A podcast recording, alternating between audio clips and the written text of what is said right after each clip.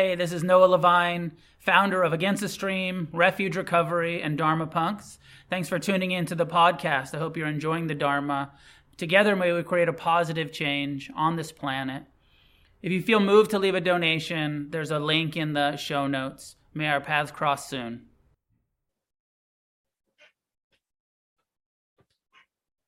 Welcome, everybody. Anyone joining us for the first time tonight? Anybody at home joining us for the first time? Welcome. I'd like to begin class by asking you to talk to each other in the um, service of the intention to uh, help you develop some connection with each other. It's a, a core perspective in Buddhism that uh, what we're doing uh, is meant to be relational and to be done in community and the importance of having people in your life that also meditate and that also practice um, these principles or are trying to to wake up to be kind to be mindful to be compassionate. So uh, i'd like to start with introducing a topic. I'm going to talk about tonight the um, some teachings and this perspective on uh, uncertainty and um, insecurity and not knowing and um, the, the, the human condition basically and how challenging that is for us but also looking at it of um, um finding that balance. Uh, i was thinking about like where's the balance between confidence in what you know what you know to be true? And so part of the question is like what can we be certain of? We have a lot of views and opinions and ideas and but what can we be actually completely confidently certain of, sure about? So part of that I'm going to explore tonight. Um, and then where's the place of uncertainty and not knowing and the maybe humility of, of not having to always know I don't know if this fits or not, but I thought for the opening um, question for you to discuss with each other was something about how our minds, the human mind, this natural phenomena that we all live with, of a mind that worries about things that are totally uncertain. And maybe it is the truth of uncertainty that creates the uh, tendency to worry because we just don't know what's going to happen. So anything can happen. And often our mind will create the worst case scenario. Does your mind do that? People have different levels of minds that create worry, that create fear, that create uh, I'm not sure what's gonna, you know, we all know like I'm not sure what's gonna happen, but it's probably gonna be bad. Or it might be bad. it might really be uh, painful, hard to bear, unpleasant. We worry and uh, worrying seems to be just a completely natural normal i don't even maybe in some extremes it's neurotic but i i don't i just think it's normal. It's what the human mind does. Um, maybe sometimes more than others when it has some fuel some evidence and if we have some trauma some you know adverse past experiences that lead to like uh, I, i'm going to worry that that's going to happen again so maybe talking to each other tonight, and I like to give you these questions that help deepen the conversation. Uh, what does your mind like to worry about? And sort of depersonalizing it a little bit rather than I am someone who worries about money and relationships and work and my place in the world and tsunamis and earthquakes and tigers and lions and bears you know like so rather than taking it so personal so much of what we're learning in buddhism and mindfulness is to change our relationship and see this as the human condition and it's what the human mind does it worries sometimes. So when you're talking to to, to each other in the small groups try to frame it as uh, my mind worries rather than i worry. My mind worries sometimes my mind worries about or i notice my mind worrying about uh, to just kind of reframe it a little bit rather than we incarnate as I am a worrier. My mind worries sometimes about these things. So find a find a small group at home. I'll, I'll throw you into breakout groups. I really encourage you to go into them. When you're talking to each other, say your thing in like a minute or so, and then pass it on, so that everybody gets a chance.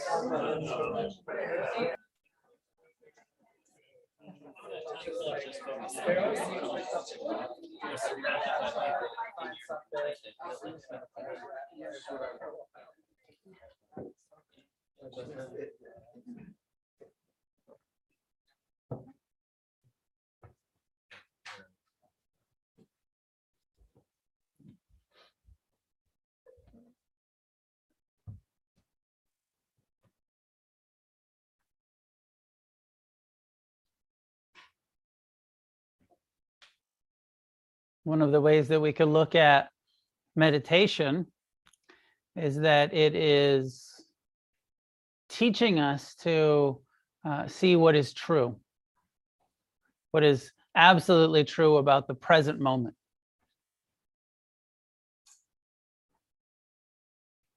What your sensations you're feeling here and now, what uh, emotions are coming through awareness here and now, what the mind is up to, what thoughts, what you know, even the awareness of the mind is worrying. No, but that's that's true right now. The mind is thinking about the future or the past or worrying or planning or remembering.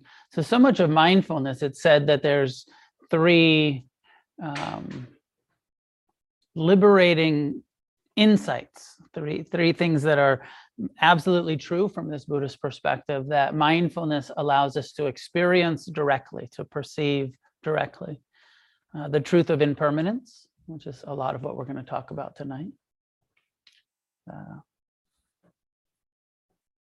truth of the uh, uncertainty or unsatisfactory or unreliable nature of impermanent experience.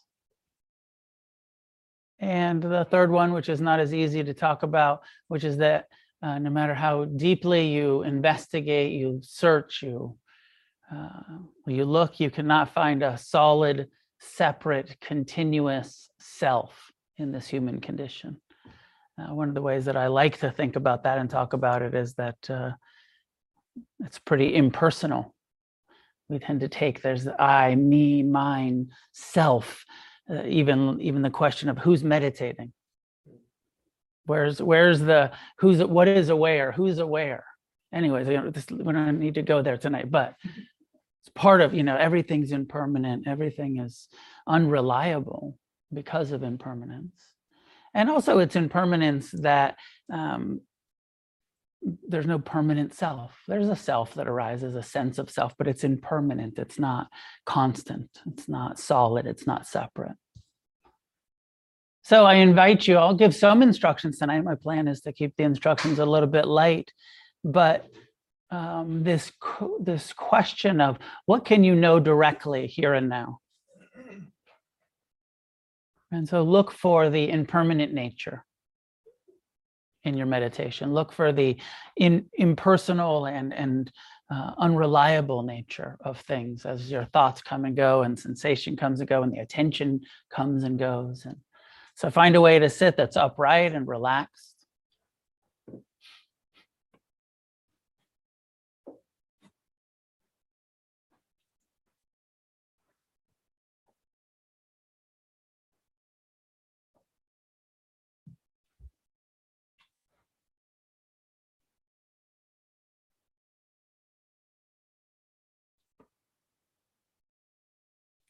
Allowing our eyes to be closed.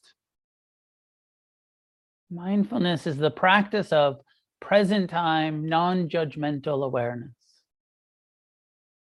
Bringing our awareness to the present, the breath, the body, the heart, the mind, all of the sense doors included in direct experience here and now.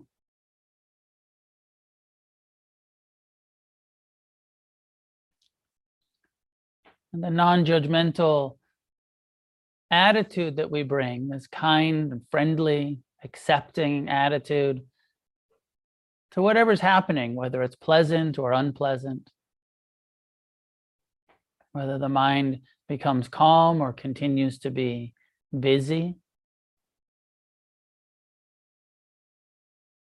whether the body is comfortable or uncomfortable, non judgment, accepting. And investigating our experience. The initial instruction is breathing in. One knows I breathe in, breathing out. One knows I breathe out.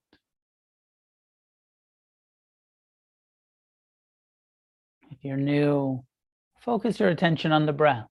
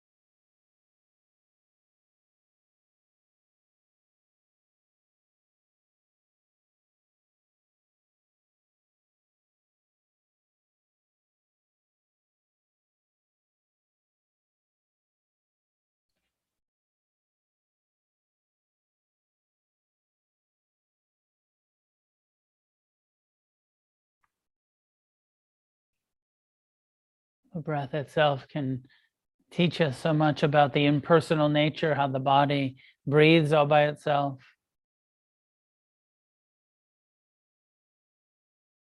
Can teach us about impermanence, how every breath has a beginning, a middle, an end.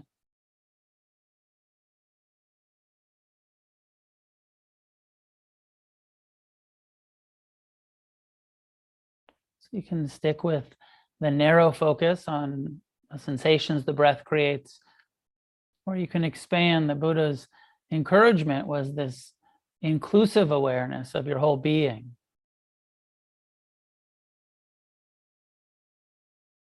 This sensory body, this body of sensations from head to toe. Teaching us about the impermanent nature of sensation, arising and passing.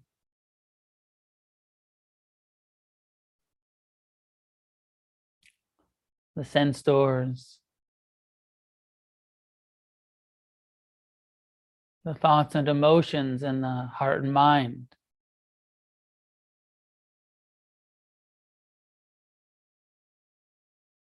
Non judgmental investigation of our moment to moment experience of thinking and feeling, hearing and tasting.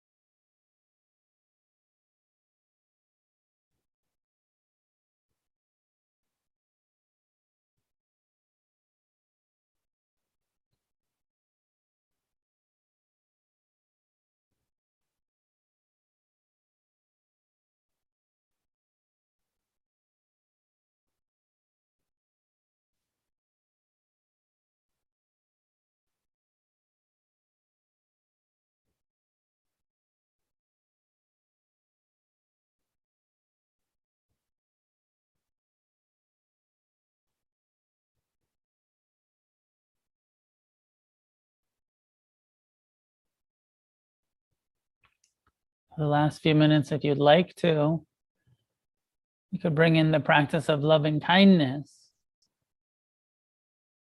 This teaching, this practice from the Buddha wishing for ease.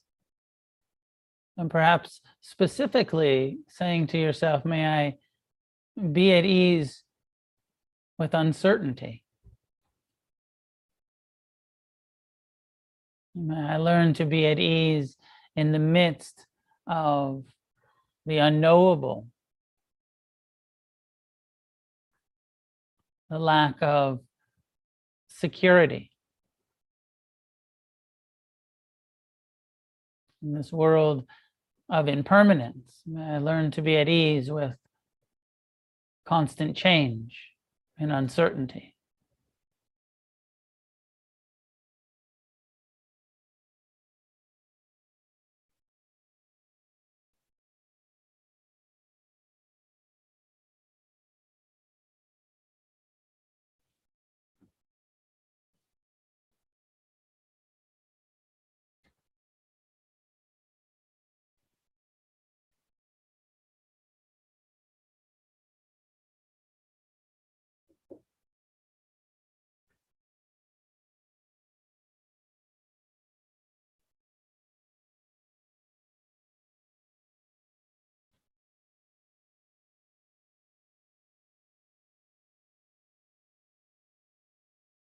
We can send this wish to ourselves and also to each other, the people sitting around you, the people you spoke with in the groups tonight or see in the room or in the Zoom meeting. May you be at ease with the uncertainty of your life, the unreliable nature of impermanent experience. May you learn to be at ease.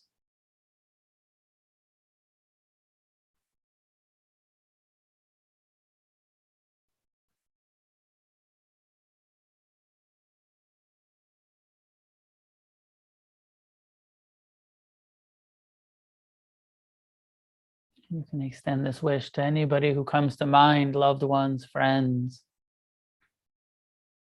And then extend it to the unknown people, people in your neighborhood, your vicinity.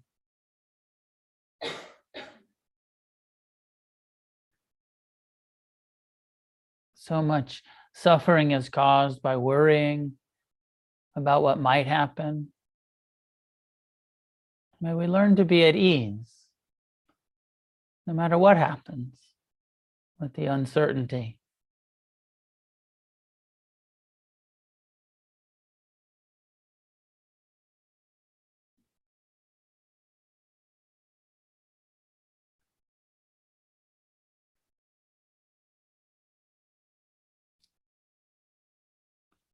The metta teaching, the Buddha said, radiating kindness over the entire world to all beings everywhere. Wishing in gladness and in safety, may all beings be at ease.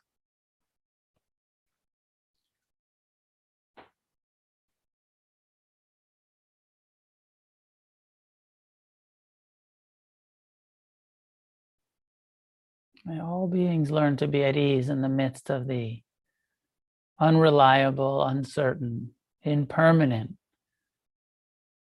world that we live in.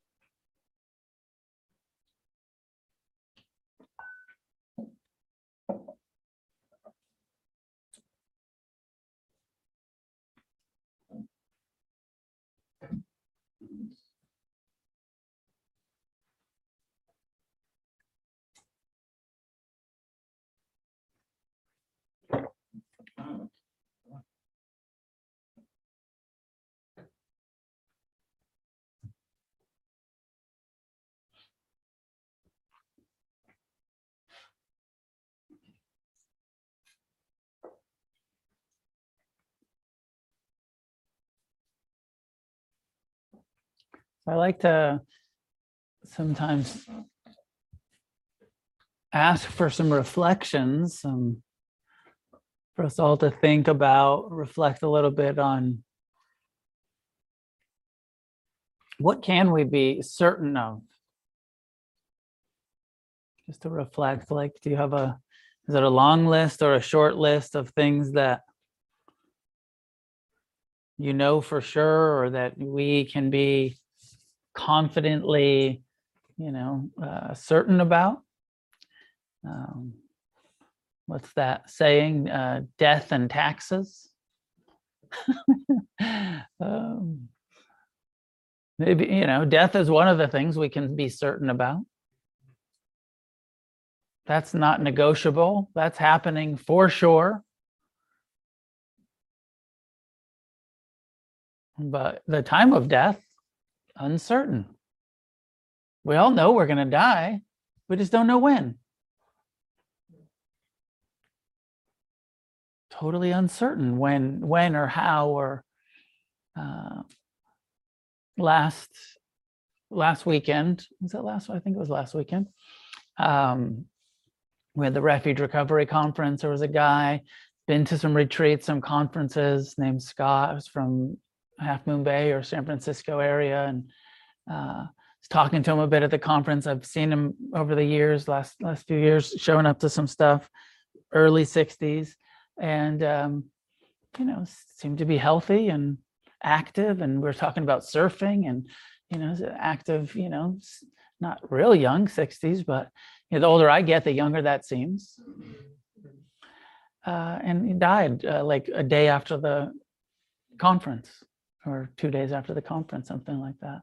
And just another one of those reminders of, and you know, died sober, died, you know, seven and a half, eight years sober and, you know, pretty healthy. And um, that uncertainty that, you know, I feel like that's one of the big ones. And, and I asked you about what your mind worries about. How much does your mind worry about death? How much of the worrying isn't specifically about death, but maybe more uh, worrying about something unpleasant happening. I've found it really interesting to uh, try to unpack when my mind is worried about something painful happening and then unpacking that and and just sort of asking well okay uh, and and what if this painful thing happened? Then what?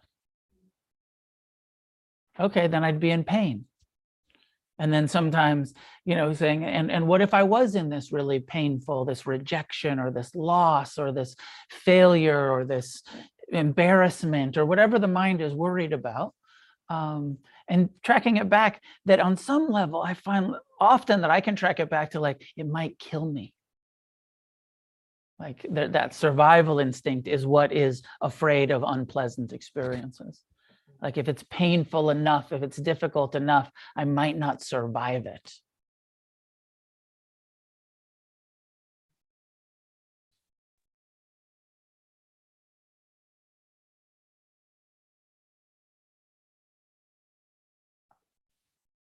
So uh, we can be certain from a Buddhist perspective, we can we can be certain, we can be confident, we can we can we can know, and I said it before we began, uh, before we meditated, we can know that everything is impermanent. Not a philosophy, not a opinion, not a, but a, a truth. You know, there are some truths. There are some things that are universally true, and it's not a Buddhist truth, and it's not a it's just, you know, the way it is. Everything is impermanent. And, you know, if you want to be confident about something, you want to be really certain about something, uh, everything is impermanent. Everything that arises will sustain for some time and will pass. And so the meditation teaches us that. You know that. It's kind of simple. Simple thing to understand intellectually, to you know, to know. Um,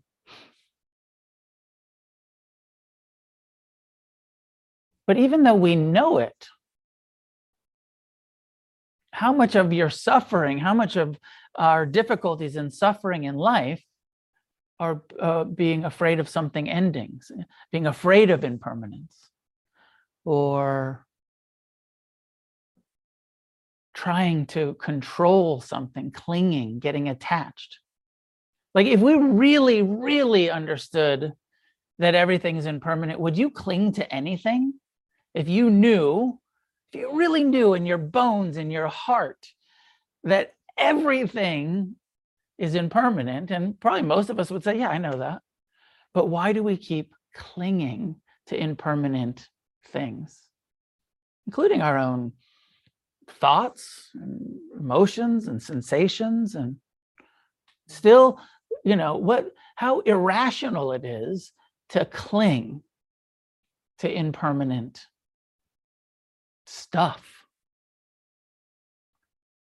Now, a couple weeks ago i think i tried to uh, unpack uh, some of the maybe it was last week the um you know non-attachment you know everything's impermanent nothing's nothing's worth clinging to but also when does that become irresponsible? Because there is some healthy uh, ownership of things uh, custodial uh, you know ownership of showing up and saying like i know this is impermanent but i still need to you know my car isn't impermanent but i still need to lock the doors. I still need to change the oil and the um you know not, don't kind of using everything's impermanent as like this irresponsible stance of like nothing matters because it's impermanent. It's disposable. It's impermanent. Uh, relationships have a beginning and a middle and an end but we tend to them. We treasure them. We you know try you know try not to be too attached or or controlling. Try to be loving in a non-attached connected way in our relationships but also understanding that they'll they'll change. One of us will die first. One of us will uh, you know paths might divert. I've talked a little bit about one of my close friends who i and i've seen this with a, a some long-term friendships where i had this delusion of like oh we'll be we'll be good forever you ever you ever feel that about people? Like I'm, I love this person so much, I can't imagine us going in different directions, and then finding finding like, oh wait, you are doing you believe what? you didn't used to believe that. Oh, you've changed in what way? Or maybe I have. Um, and and seeing, oh, uh, I was so certain, was, and, and attached to people or to places or things or and then waking up and being like oh yeah impermanence change. I don't i don't know it as well as i thought. I wasn't completely awake to the unreliable uncertain reality in in relationships theoretically yes but then when something big some big unexpected change happens that wake up call oh wow I'm surprised by this. You find yourself surprised sometimes by how people are behaving or changing or or people dying. You know, people die and it's like this shock. Of course, but of course, we know everybody dies. But it's still we uh, uh, and it's why Buddhism what Buddhism is asking us to do is so fucking radical to be non-attached so radical to say it's possible to actually love completely and be connected completely and not cling to each other, not need to control each other, and not be surprised by impermanence. When impermanence arises, when the unreliable, the changes happen, being able to say, like, of course, it's counter the reason you know it's against the stream it's counter. The stream is clinging it's normal it's natural it's part of our survival instinct to deny impermanence and to cling and to try to find security and reliable solid uh, unchanging, secure connections. But they don't actually exist. It's a complete fantasy, but it's natural to find that, to, to seek that, to want that. And what we're trying to do of understand impermanence so deeply that we let go more easily that when thing when people die when things change when say of course. Rather than feeling surprised by it.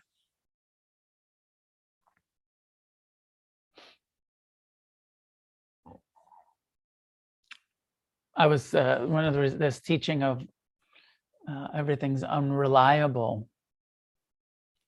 Uh, it's one of the three, one of the ways of looking at the three characteristics, impermanent, unreliable, and impersonal.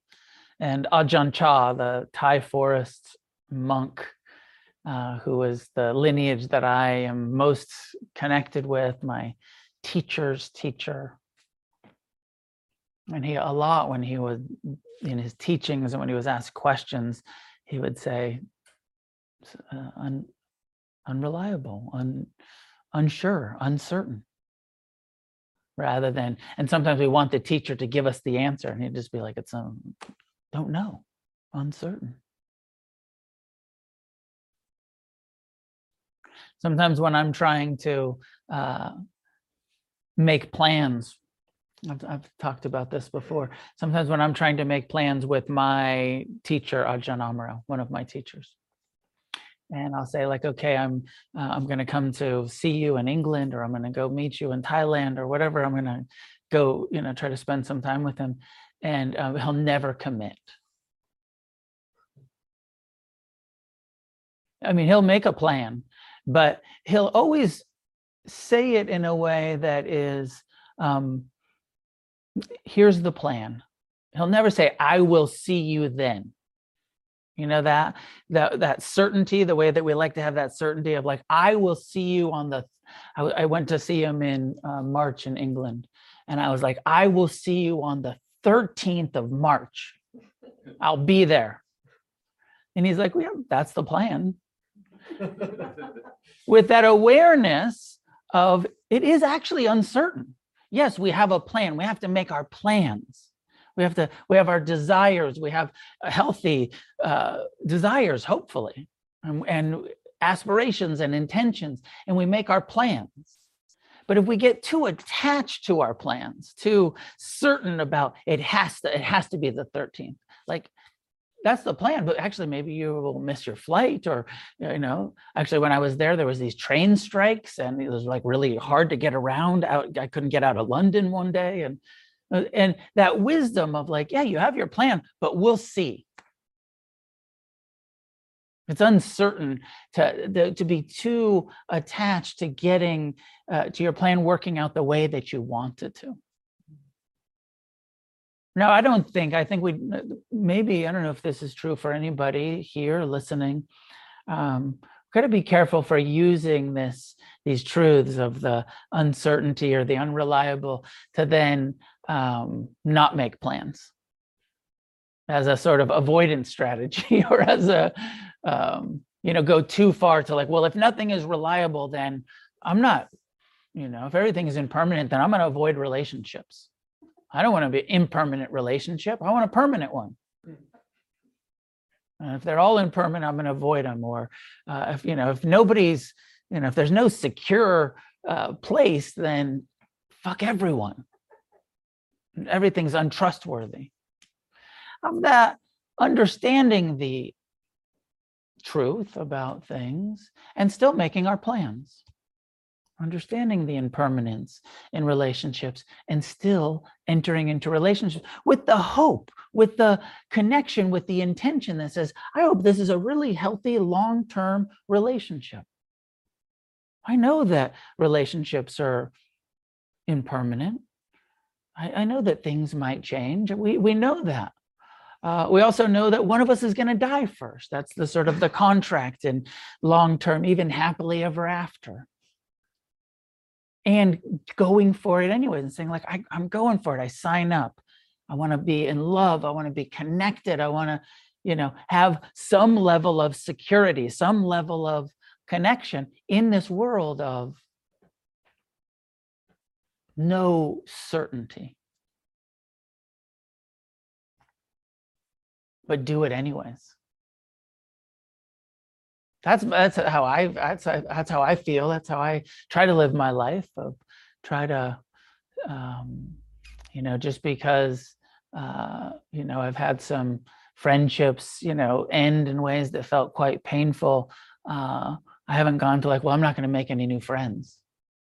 But you, there's that danger of like, oh, I've been hurt in relationships, so I'm going to avoid relationships. Impermanence is really painful, so I'm going to avoid getting too connected because the impermanent nature of connections, when we're attached, and we all have the humility to acknowledge, yep, sometimes I'm quite attached. And trying to be non attached, trying to be in the wisdom place, but the reality is we cling to each other.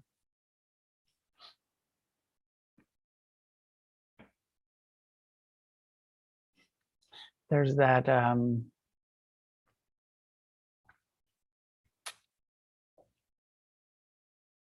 there's a in in Islam, Muslims have a, a, tendency that I like. I feel like it points a little bit to what I'm trying to to point to in a theistic way. They um, have a tendency to, to, tendency to really regularly, whenever they're communicating, say um, "Inshallah," and it translates as something like "If it's God's will."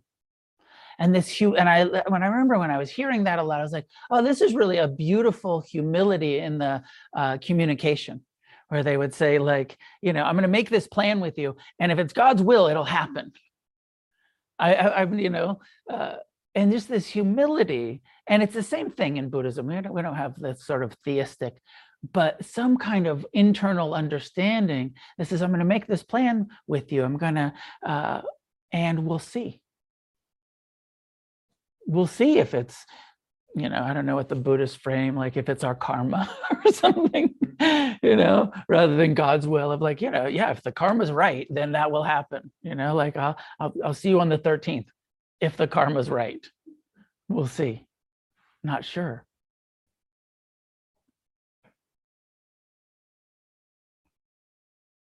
And i find it helpful to try to reframe the way that the human mind wants certainty and wants to make a fixed uh, plan of things into a kind of more humble, uh, kind of looser, we'll see. There's a story that I've told a lot. Most of you've heard it a lot, but I'll tell it again for the benefit of those who haven't heard it and um, and a reminder to the rest of you of uh, this story. I think it's, I think it's in one of my father's books, in Gradual Awakening, um, and he talks about how um, there's this uh, farmer in China, poor subsistence um, uh, rice farmer, I think, and he's um, you know plowing the fields by hand. And has a couple of sons and you know some family and they're helping but they're like doing you know it's just that hard labor of like they have a plow and they're out there you know in the mud or however you grow rice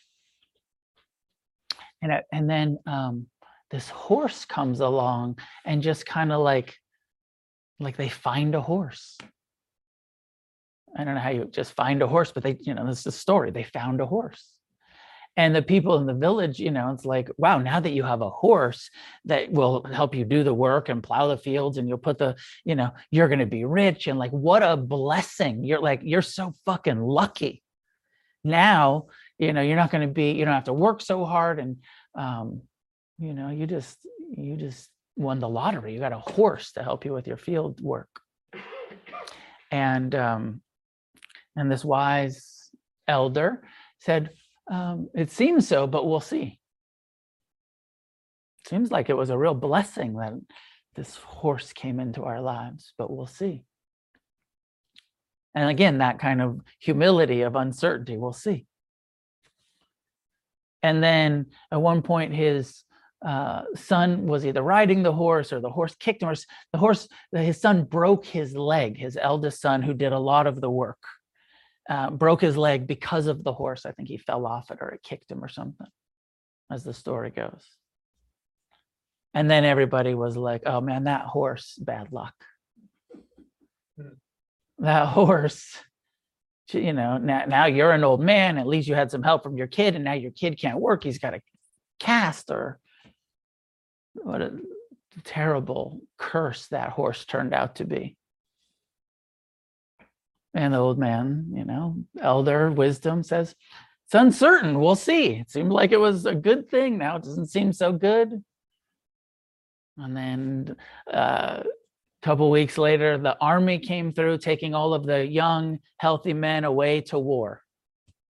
But the son had just broken his leg, so he couldn't go to war and die with the rest of the young men that went off to war to die. And again, the horse saved your son's life. What a blessing that horse is. And that attitude of like, we'll see. And, you know, just one of those archetypal stories to show how we're so quick to assign good when we gain something that seems like it's going to be quite uh, pleasant or beneficial or you know useful in our lives. And we're so quick to be like that's good.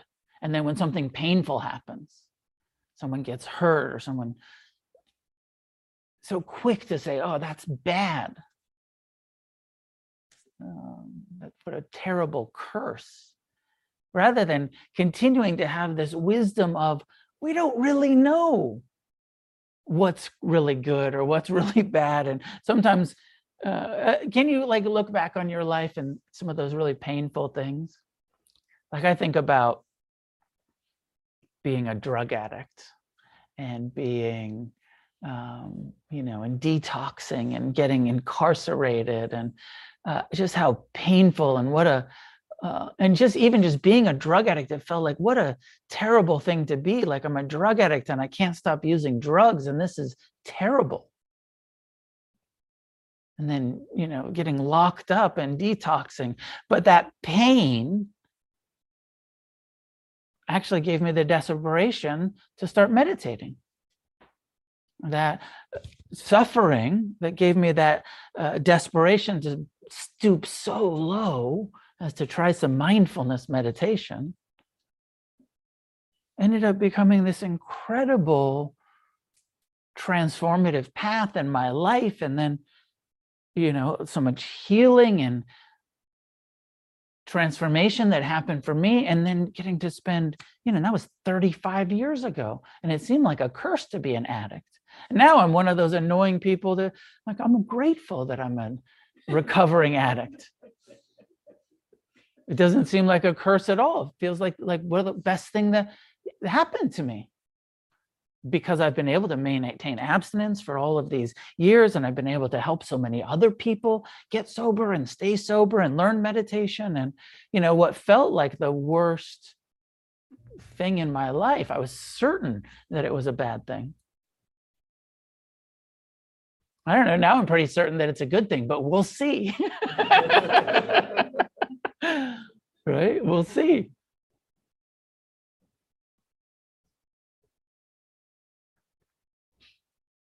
So maybe open up for some conversation with you. Uh, I just think it's really useful for us to look at that tendency to want certainty and to become certain and to get fixed views uh, and to believe our minds and and when our mind is worrying about not getting what we want or losing what we have or something unpleasant happening to just try to be like well we'll see to train your awareness your wisdom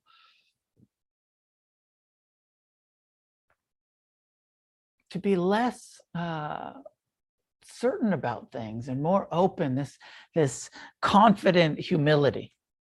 I don't know exactly what that means, but it sounds good.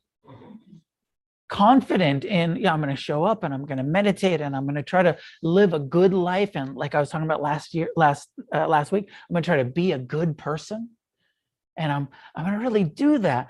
Uh, but also having that, I'm not sure how quickly I'll heal. I'm not sure how quickly I'll become compassionate.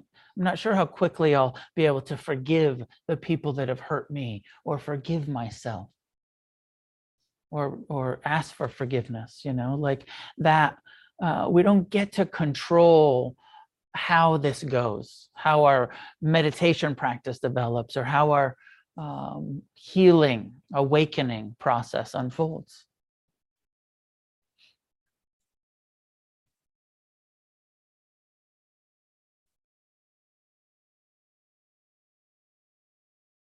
It's uncertain.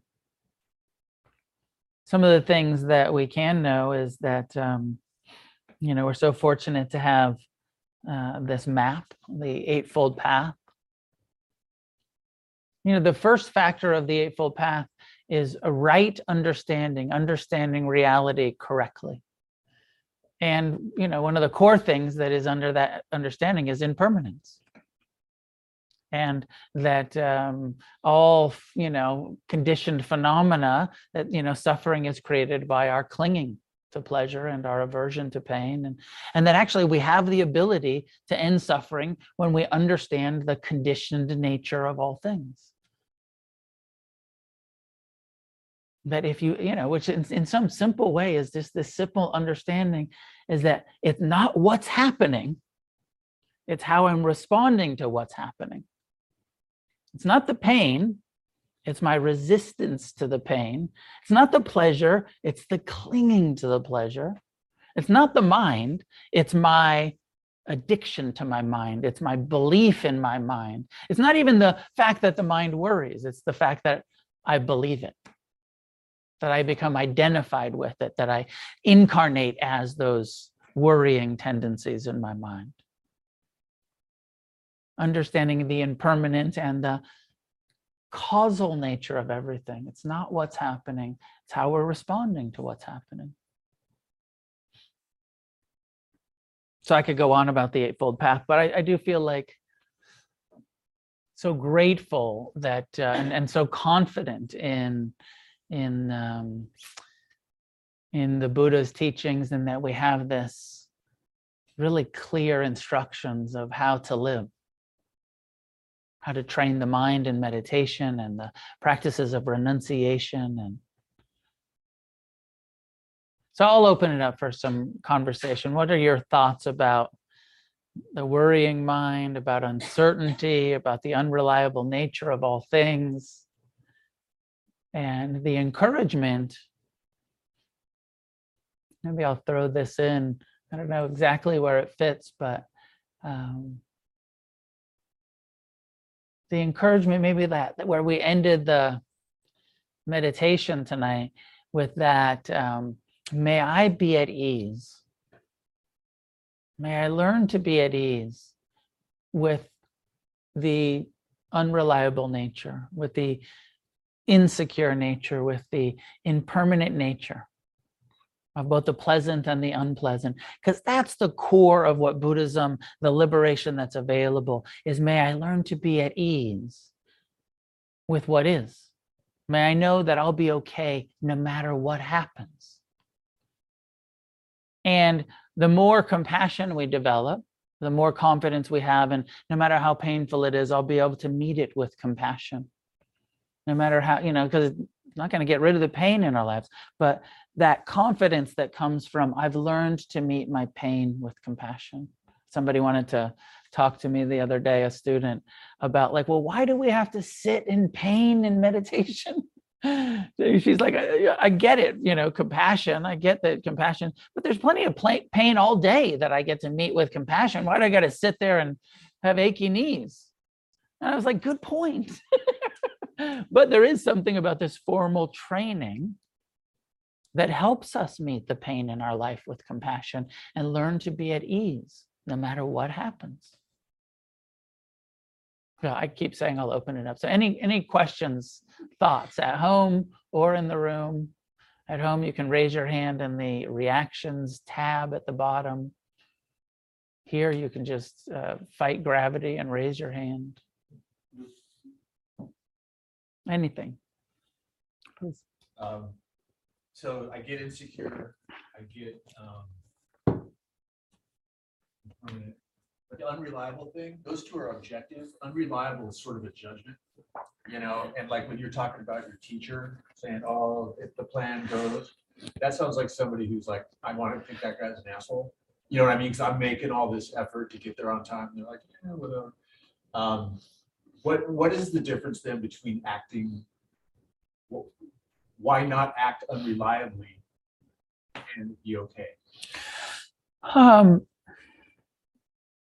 well, integrity and, um, you know, like this person, for instance, in no way is um, flaky or it's just wisdom.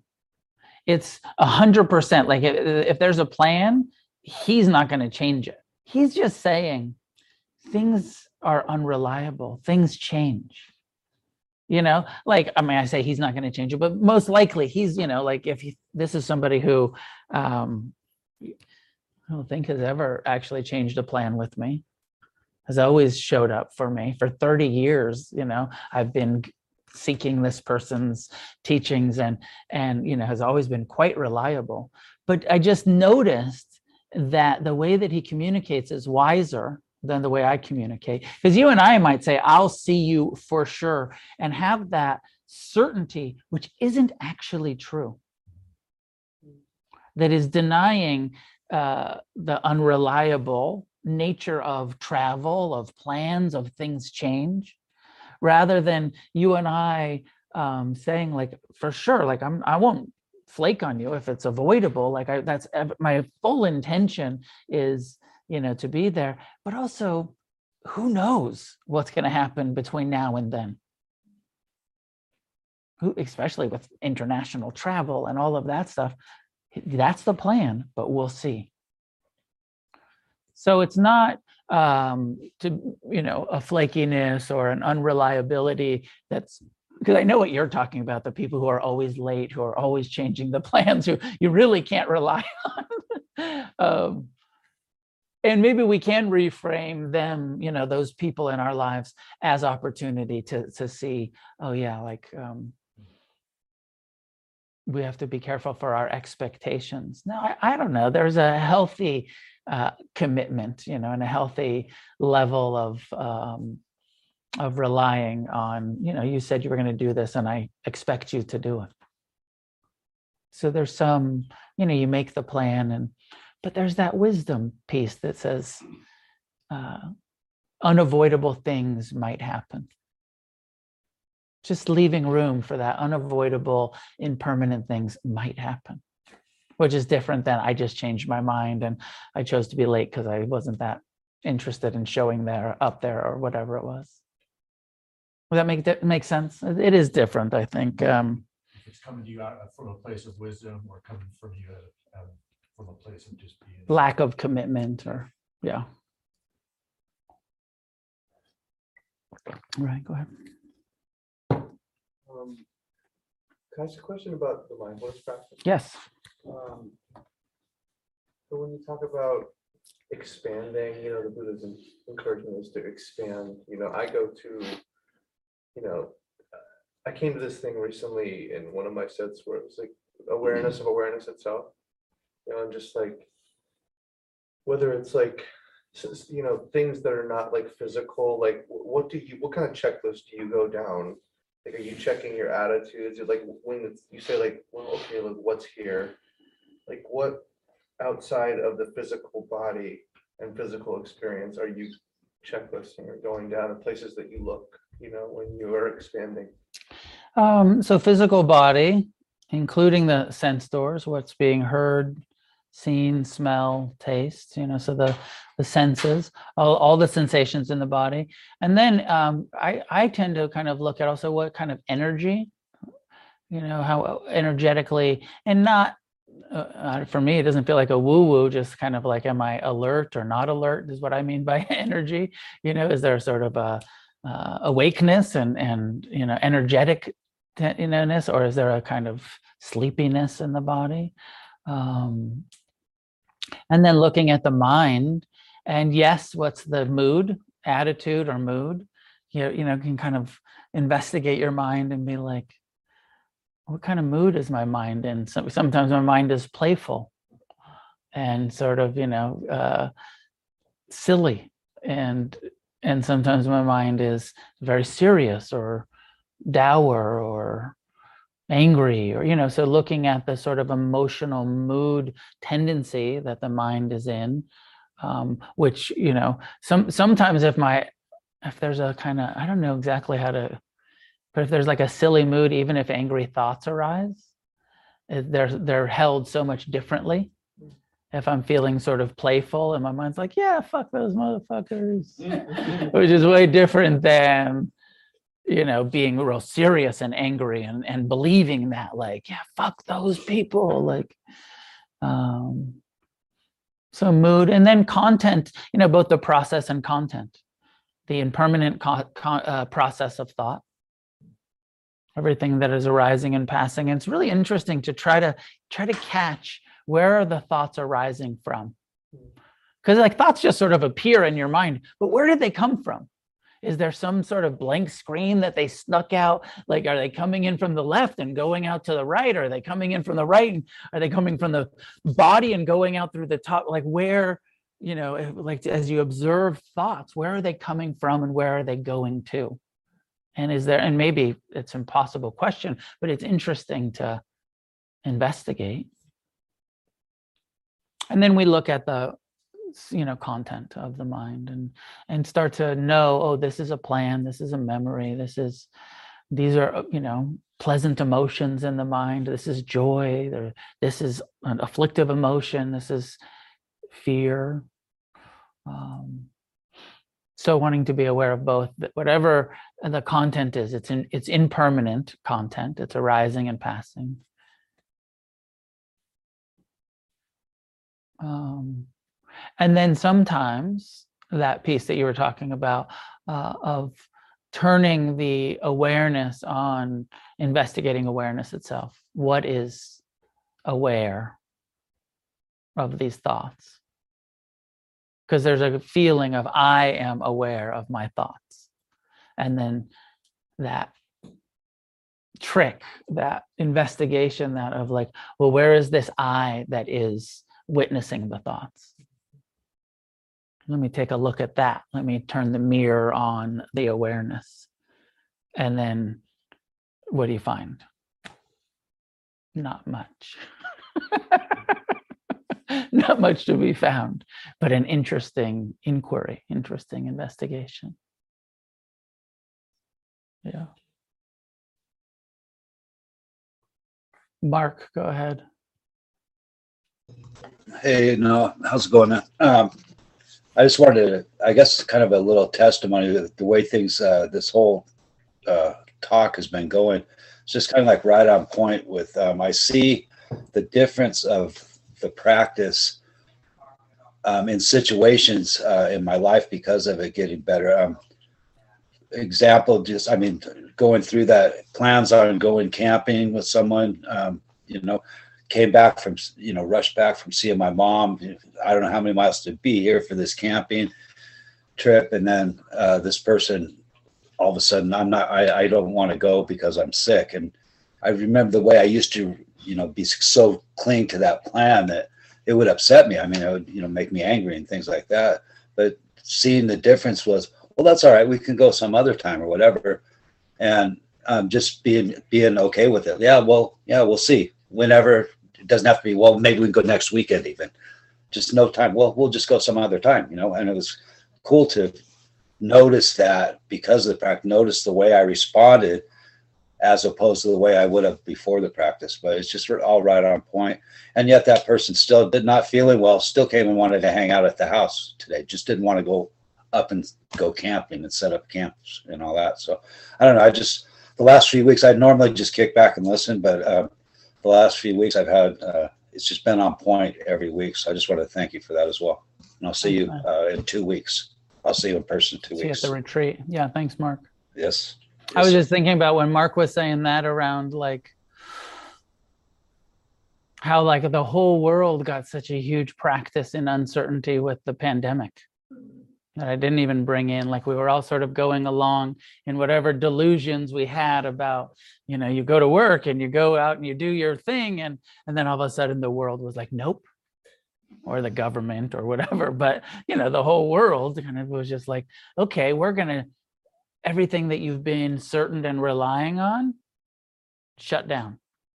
Don't even surf. You're not even allowed to surf. That was like the final straw. You know, you know, like, what do you mean? Who who am I if I can't surf? You know, who, how you know who am I if I don't get to go to work? If I don't, you know, if I don't have to put on clothes in the morning and leave the house. uh, what a great practice! I know it was really pain. I shouldn't make too much light of it because I know it was really painful for a lot of people, and not to mention the millions of people that died. But um, for those of us that had some practice and were able to use it as practice, what an interesting experience to see, oh, wow, I was really chugging along with all kinds of maybe unconscious attachments and expectations of how my life was going to turn out in 2019 and 20. And all, you know, wow, curveball, totally different than I thought it was going to be. I ended up fucking sitting in this room alone for a year. Not really, but you know what I mean.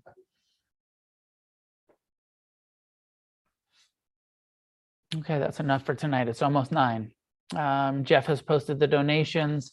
Against the Stream is a 501c3 nonprofit organization entirely supported, reliant on your generosity. Um, please be as generous as you want to be, as generous as you can be. For a drop in class, think about a $25 donation if you can. Um, think about becoming a monthly supporter if you feel moved to support against the stream and pay the, the rent. Our, our rent did increase a couple months ago. Uh, we are in need of, of support. Please be as generous as you can be. Um, there's a three day silent retreat happening next weekend, starting next. Is that right? Two weeks. 26 and two weeks, the 26th, um, weekend after next. So uh, if you haven't already registered and you're planning to come, please register this week. They want our final numbers by Friday. Um, there's plenty of space to come, um, and uh, it's anywhere from $300 uh, you can come for as little as $300, 500, 700, depending on what kind of accommodation you want. But for as little as $300, you can attend the, the three-day retreat. So please join us. There's room and we haven't quite met our minimum. Um, what are we about? $5,000 short? We're about $5,000 short. So also if anybody wants to donate $5,000, so that the retreat doesn't cost against the stream money. We're we're close, and then what I'll do is I'll try to raise some dana at the at the retreat for to cover the rest. But um, we're gonna have the whole place to ourselves, and it's gonna be really cool. I think it's the 18th. So it's either the 17th or 18th um, annual uh, Memorial Day retreat. Lots of you've been in the past. Some of you are coming this year. See you then. Um, and the Thailand trip um, is filling up. If you're planning to come to Thailand, uh, you should register soon. There's already 12, somewhere between 12 and 15 people registered. I was only thinking around 20. Maybe I can push it to 25 people coming on the retreat. But if you're planning to come, uh, get your spot before it fills up. And uh, for those of you who don't know what the fuck I'm talking about, I'm taking a group of people to Thailand for a pilgrimage where we're going to do some retreat. We're going to visit some monasteries. We're going to do some tourist days. We're going to travel together for 10 days and do some practice and some hanging out. And um, it's November 10th through 20th of this year, this fall. So if you're interested, check it out on the website and sign up soon so that you get your spot and come with us. Did I forget anything, Sebastian? Many thing, many goodness that comes from our practice, any merit, any wholesome karma be gathered in our own hearts and shared with each other, and shared outward in all directions with all beings. May each one of us get as free as possible in this lifetime, and together may we create a positive change on this planet.